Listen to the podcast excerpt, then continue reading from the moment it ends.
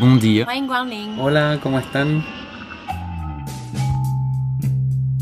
Bienvenue dans Ex-Expat, le podcast. Partir, c'est une grande aventure. Découvrir un pays, rencontrer une culture, on, on s'y prépare souvent avec soin. Curieusement, le retour semble bien plus évident, on se dit qu'on rentre chez nous et que tout sera comme avant. Pourtant, c'est une aventure à part entière et tout ne se passe généralement pas comme prévu. Je m'appelle Marjorie Murphy, je suis journaliste et ex-expat. J'ai vécu 10 ans au Canada, à Toronto, et je suis rentrée en France. Cette expérience plus chaotique qu'anticipée a donné naissance à ce podcast. À travers des témoignages d'ex-expats et d'experts, on va essayer de vous donner les clés d'un retour serein en France, du choc du retour au travail, de la famille au manque, sans oublier les petits conseils administratifs indispensables à un bon retour. Épisode 9, le retour en France après l'ALIA. Cette semaine, on va parler du retour en France après l'Alia. L'Alia, c'est quoi? C'est un mot hébreu qui signifie littéralement ascension ou montée. Montée vers Israël. Mais concrètement, ce mot désigne en fait le fait d'immigrer en Israël quand on est juif. Pourquoi ce sujet? Parce qu'après plusieurs vagues de départ vers Israël depuis 2013, dû notamment aux différents attentats hein, qui ont touché la France, eh bien beaucoup de juifs français devenus israéliens décident de faire leur yérida, et devinez ce que veut dire Yerida en hébreu, le retour. On se souvient tous évidemment avec horreur de la prise d'otage dans l'hypercachère de la porte de Vincennes le 9 janvier 2015. Bilan 4 morts, deux jours avant l'attentat contre Charlie Hebdo en avait fait 12.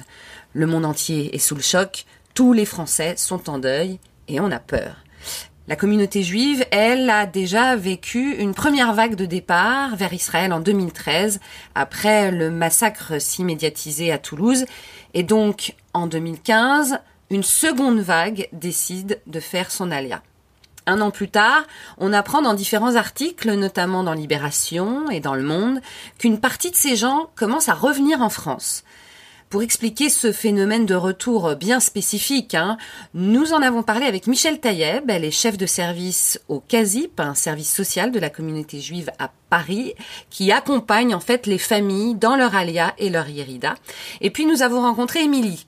Bon, elle, elle n'a pas fait son alia, mais vous allez voir son histoire d'amour l'a poussée à s'expatrier en Israël, puis à rentrer en France avec son chéri, et le choc du retour a été plutôt rude. Michel Taïeb s'occupe au service social CASIP à Paris d'aider des familles juives dans le besoin. Des familles qui, pour certaines, prises de panique en 2013 et en 2015, décident d'immigrer en Israël. Mais ces mêmes familles sont depuis revenues en France et le retour n'a pas été évident.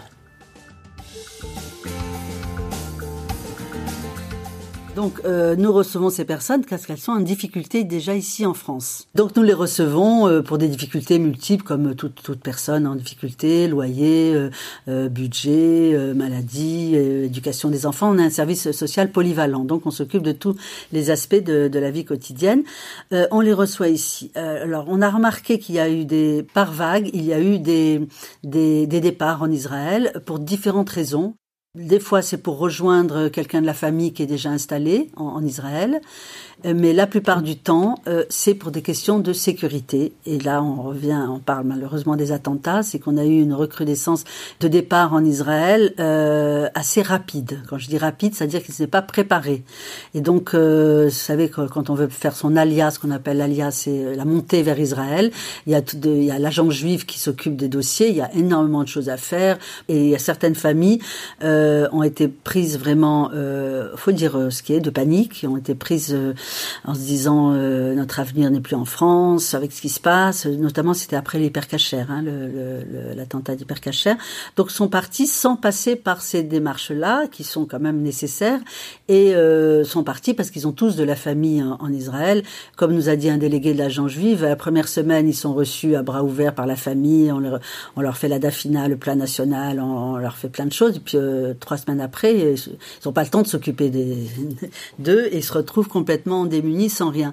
Donc le souci, c'est que ces familles partent, elles lâchent tout ici, ce que le peu qu'elles avaient. bon, souvent elles ne travaillaient pas ou elles travaillaient de façon un peu précaire, mais surtout elles lâchent leur, leur HLM. les enfants quittent l'école et ça peut même être au milieu de l'année, hein, ça, ça c'est arrivé. Et puis ils vont s'installer là-bas, euh, souvent euh, appelés par un va cousin ou un ami ou la famille, enfin. Et, là, ça se passe pas si bien que ça, comme imaginé. Donc, il euh, y en a qui partent quand même bien préparés, mais la plupart des temps que nous, des gens que nous on suit, euh, ça se fait comme ça dans la précipitation. Et euh, surtout, par rapport, par exemple, au niveau éducatif, ils ont beaucoup beaucoup de mal à se faire au système éducatif euh, israélien, qui est un peu le même que le système éducatif euh, euh, américain ou par exemple ou scandinave, où les gens, l'école ferme à deux heures. Donc mm. après, qu'est-ce qu'on fait des enfants quand les parents travaillent? Donc il y a plein de choses comme ça, et et, ils se retrouvent en difficulté. Il y en a qui partent un peu à l'essai, mais qui savent pas s'ils vont revenir. Il y a plusieurs cas de figure, hein. mm. mais la plupart du temps, c'est des c'est des départs un peu précipités, euh, donc où euh, ben, les enfants ne parlent pas l'hébreu, donc ils vont dans des écoles françaises. Les écoles françaises privées sont chères et surtout, surtout, euh, le, le, loyer là-bas, le logement est très cher et beaucoup de gens achètent leur logement. Il y a pas, il y a, en général, les gens achètent plutôt. Euh, leur logement. Et d'ailleurs, même quand ils font une location, ce qu'on ne fait pas ici, une location, il faut donner 12 chèques dans l'année avant de commencer à prendre une location. Il faut être, euh, ah oui, oui, il faut assurer que les. Donc ça, les gens sont pas forcément dans la capacité de le faire parce qu'ils partent avec des petites économies. Euh. Donc voilà. Alors. Alors du coup, il y a des gens mhm. qui, après avoir fait tout ça dans la panique, euh, bah, décident de rentrer. Voilà. Ça? voilà. Alors après, c'est un certain laps de temps. Hein. C'est, ça, ça peut durer euh, des fois six mois, des fois deux ans. La plupart du temps, ils arrivent à tenir deux ans en faisant des petits boulots, des choses comme ça. Et euh, on a des familles qui reviennent aussi. Alors il y a, il y a comme je dis, le facteur économique, le facteur euh, de, de, vie, euh, enfin éducatif, le facteur, le mode de vie en Israël n'est pas du tout le même qu'ici il y a de la famille là-bas, il y a de la famille ici. Mm. Donc ils débarquent souvent chez les parents, les sœurs, les frères, les tantes. Euh, ils viennent là et après tout est à refaire, effectivement. Et ça c'est le, le, gros gros travail euh, que l'on a, euh, c'est de retrouver donc euh, un logement même c'est même plus difficile qu'un travail, un, logement. Bon, réinscrire les enfants à l'école. La plupart sont en école juive, donc privée, donc payante, c'est-à-dire qu'il faut quand même avoir euh, les sous suffisants. Euh, moi, je m'occupe par exemple des familles de banlieue, mais il y a aussi des familles à Paris. Donc ça veut dire qu'il faut euh, les réinscrire. Mais ça, c'est pas un problème l'inscription. Mais le plus difficile, c'est le logement. Nous, on n'a pas de logement. Donc ça veut dire qu'on refait toute la filière euh, logement social, ou alors beaucoup beaucoup de connaissances. On trouve du travail, on trouve un logement en sous-location, par exemple, quelqu'un qui vous le sous-loue, ou euh, quelqu'un qui ou dans le privé, où c'est très très cher puisque ils ont peu de revenus. Ils ont quand même quelques économies en général. Et ils n'ont pas euh, gardé de papier euh, prouvant, enfin pas gardé d'ailleurs. Ça dépend le temps qu'ils sont restés. Bah voilà, c'est hein. S'ils sont restés que six mois, ils peuvent reprendre tout ce qui est CAF, RSA, les choses comme ça. Et justement, ces gens qui sont partis et qui finalement décident de rentrer, qu'est-ce qu'ils vous disent pour la plupart? Est-ce qu'ils vous disent le retour est, est difficile, mais euh, finalement euh, c'est quand même plus simple que là-bas ou bien on n'aurait encore pas dû rentrer Ils n'ont pas réussi à s'intégrer. Moi, je ne peux vous parler que des familles nécessiteuses. Euh, des familles riches réussissent très très bien en Israël. Il y a eu deux collègues qui sont partis, mais alors ils avaient euh, tapis rouge là-bas euh, avec euh, et le boulot et le travail, l'éducation des enfants. Quand on a vraiment un boulot genre ingénieur, technicien, informaticien avec la femme, ça c'est ça se passe très très bien. Ceux qui reviennent, c'est quand même des gens qui n'ont pas forcément forcément de, de formation euh, de très haut niveau. Très haut niveau. Euh, non, je pense qu'ils sont quand même heureux de revenir en France. Je vous dis, c'est une qualité de vie, et, et ça, on peut pas le dénier, euh, qui est très agréable. Hmm. Il faut dire ce qui est, qui est, qui est agréable. Donc, euh, mais même administrativement, est-ce que euh, du coup euh, d'être parti, peut-être justement dans, dans des pays où on n'a pas l'habitude de voir les gens partir, on en voit beaucoup partir au Canada ou ailleurs. est-ce qu'administrativement on les embête pas quand ils reviennent? Est-ce que c'est assez c'est facile pour eux de récupérer la sécu de... Très très difficile. Bah, on est là pour ça. C'est très difficile parce que franchement, oui, comme vous dites la sécu, bon, ils sont français, bien sûr, ils ont leur carte d'identité. le plus difficile quand même ben, sur le logement, c'est-à-dire que la recherche, refaire un dossier de, de, recherche de logement social, hein, donc refaire un papier, refaire un dossier avec tout ce que ça comporte, avec euh, les ressources, les charges, euh, c'est très très difficile. Euh, en tout cas, tous ceux qu'on suivait ici, qui sont partis, mm. sont revenus et sont suivis par nous. Euh, voilà, ça, tous. tous, oui, oui, bah oui. Bah oui, non, mais ça vous étonne pas ça, Je veux dire, c'est un pas tant que ça, pas tant que ça, parce que c'est comme encore une fois, euh, non, je peux vous parler que des gens qui sont en difficulté. Donc les gens en difficulté, euh, tous reviennent. Maintenant, euh, des collègues qui sont partis, qui sont parvenus, euh, ils sont installés là-bas, tout se passe bien, quoi. Émilie a émigré à Tel Aviv en 2017 pour suivre son amoureux. Après six mois dans cette ville où elle a eu du mal hein, à s'intégrer, elle revient en France avec son futur ex-mari. Et là, comme beaucoup d'ex-expats, elle vit le fameux choc du retour. J'ai décidé de ne pas faire mon alia, contrairement à beaucoup de gens. Pourquoi? Euh, C'était un petit peu risqué parce que c'est très avantageux. Qu'est-ce que c'est une alia euh, pour le pour euh, expliquer Alors l'alia, c'est la demande de la nationalité israélienne. Chaque personne juive, à condition de le prouver, a le droit de l'affaire. Ça s'appelle aussi la loi du retour, puisque Israël considère que euh, la diaspora juive étant ce qu'elle est, à un moment donné, chaque personne juive a le droit de rentrer entre guillemets dans son pays, c'est-à-dire euh, pays euh, fondé sur le judaïsme. Et en fait, le gouvernement israélien donne énormément d'avantages pendant les six premiers mois de cette fameuse alia. Donc des avantages financiers, on va pas se mentir. Il vous donne de l'argent, il vous aide à apprendre la langue, il vous aide à vous insérer, à trouver un logement, à trouver un job. Il vous entoure. Euh, l'agence juive d'ailleurs est euh, le pivot entre euh, le gouvernement français et le gouvernement israélien. C'est un système extrêmement bien rodé prendre la décision de s'expatrier, euh, déjà c'est une décision mûrement réfléchie. Quand on prend la décision de quitter son pays, on sait ce qu'on quitte, on ne sait pas forcément ce qu'on trouve. Moi, ma question c'était de me dire comment être sûr de vraiment bien m'intégrer et m'insérer dans un pays qu'a priori je connais très bien puisque j'y vais depuis ma plus tendre enfance, j'ai de la famille, j'ai des amis, mais par expérience pour m'être expatrié à plusieurs reprises, aller dans un pays et vivre, c'est pas du tout la même chose. Donc moi, j'ai pas joué la carte entre guillemets de la sécurité, j'ai préféré demander un visa de travail pour me permettre de rester légalement et de travailler. Il y a des personnes qui vont pour pur sionisme. Ça, c'est quelque chose qu'on a en soi. C'est comme une foi, une conviction. On n'en démord pas. C'est une espèce d'idéologie. Et quand on a une idéologie aussi forte que celle-ci, on se bat. D'autre part, il y a beaucoup de gens qui y vont aussi euh, pour des raisons religieuses qui sont extrêmement pratiquants, pour qui euh, le fait de manger cachère, le fait de pouvoir faire toutes les fêtes religieuses euh, à leur convenance, il y en a pour qui c'est extrêmement important. Il y en a pour qui aussi, de par ce qui se passe en France, enfin les événements récents, terrorisme, etc., qui ont peur pas simplement en tant qu'être humain, en tant que Français, mais en tant que Juifs, qui ont l'impression d'être des cibles de plus en plus. Et il y a des gens qui saisissent comme ça certains événements de la vie et qui prennent ça pour des opportunités, pour des signes en se disant bon maintenant c'est bon j'en ai marre, euh, de toute façon j'ai envie d'autre chose donc je vais là-bas parce que j'espère, parce que je pense, parce que je crois. Malgré euh, toutes ces choses positives qui peuvent paraître positives pour mhm. un juif d'aller en Israël, malgré ça certaines personnes et même beaucoup plus qu'on ne pense, reviennent aussi. et qu'on ne le dit, reviennent en France. Oui. Toi, euh, tu n'as pas fait, tu n'as pas pris cette décision, mais n'empêche que tu es revenu aussi. Alors qu'est-ce qui s'est passé en Israël pour que tu décides de revenir? Quand on est né en France ou dans un pays occidental ou dans un pays qui a jamais réellement connu la guerre, du moins pas depuis la deuxième guerre mondiale, on n'a pas l'habitude de ça. On n'est pas éduqué comme ça. On n'a pas fait l'armée. L'armée israélienne, pas la petite journée de formation euh, à une heure de train de Paris. L'armée, trois ans de sa vie où on peut être amené à combattre sur le front au péril de sa vie, où on peut être amené à voir les gens qu'on aime autour de soi, les camarades, les copains, les cousins, mourir à l'âge de 18 ans.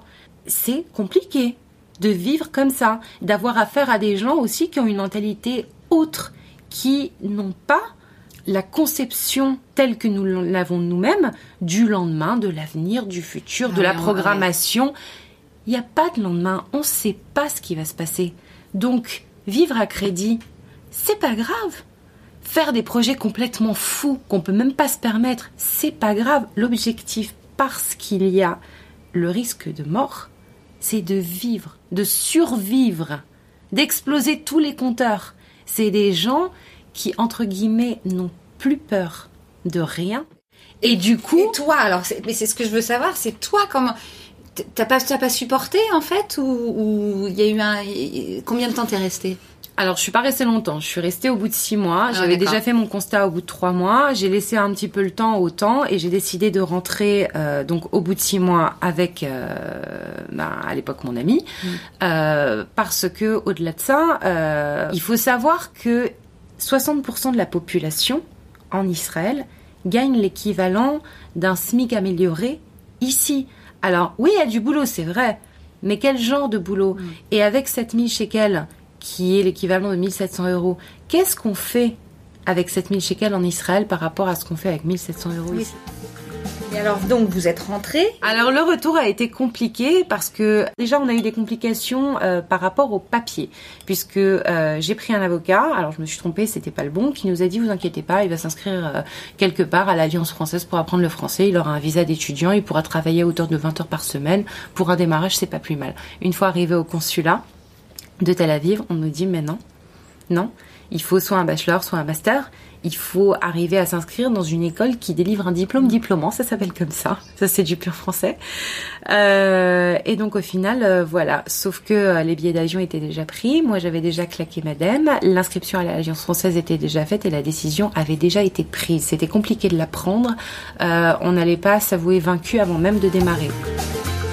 Donc on arrive avec un visa de tourisme pour mon chéri de trois mois qui ne lui permettait pas de travailler. Tout va bien. On se démonte pas, on postule, on va à gauche, on va à droite, on prend d'autres avocats. Et là, on se rend compte qu'il faut se marier. Excepté l'histoire que tu vas nous raconter après avec lui, qui a été le, finalement, ça se termine mal. Hein. On va prévenir les auditeurs, ça se termine mal. Il n'y a pas d'happy Bon, il n'y a pas d'happy mais c'est comme ça. Mais euh, mais toi, tu l'as ressenti comment? Parce que même si tu n'es parti que six mois, mais tu as l'air d'avoir vécu beaucoup de choses là-bas qui ont été oui, lourdes très fort, C'était fort, c'était riche, euh, douloureux. J'ai eu du mal quand je suis rentrée. Euh, J'avais déjà eu ce sentiment auparavant, mais ça faisait tellement longtemps que je pense que je l'avais un petit peu oublié. Je me suis sentie comme une étrangère dans mon pays. Moi, quand je vois, bon, maintenant c'est mon mari, futur ex-mari, mais euh, ici on lui a pas déballé le tapis rouge. Hein. Ça a été trois mois.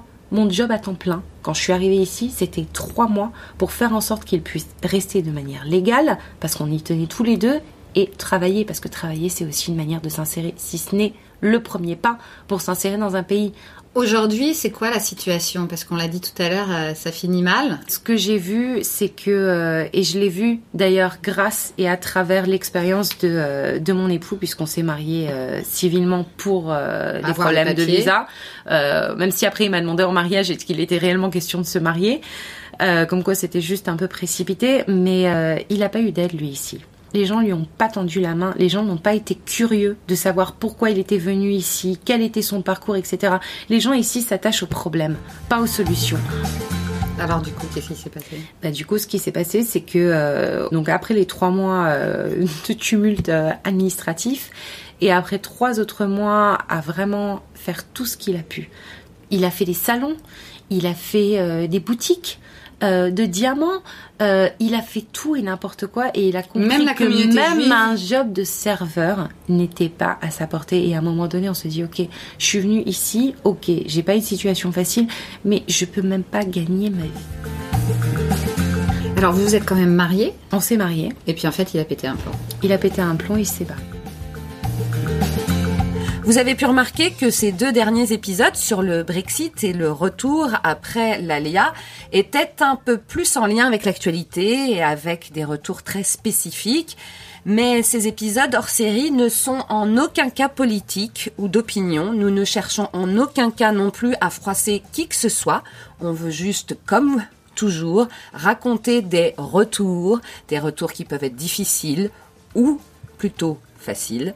En tout cas, à la rentrée, bah, on retourne dans le quotidien des ex-expats. Alors rendez-vous au retour des vacances et profitez bien. Merci d'avoir écouté Ex-Expat le podcast. Cet épisode a été réalisé par toute une équipe à l'image de ce podcast international. Ma co-réalisatrice, Laurie Martinez, est américaine. Notre directeur artistique et graphiste Kunal Balou est mauricien. Notre compositeur Leandro Gufanti est lui argentin. Vous pouvez écouter tous les épisodes sur iTunes et toutes les applications podcast. Et bien sûr, si vous avez aimé, n'oubliez pas de nous mettre beaucoup d'étoiles sur iTunes.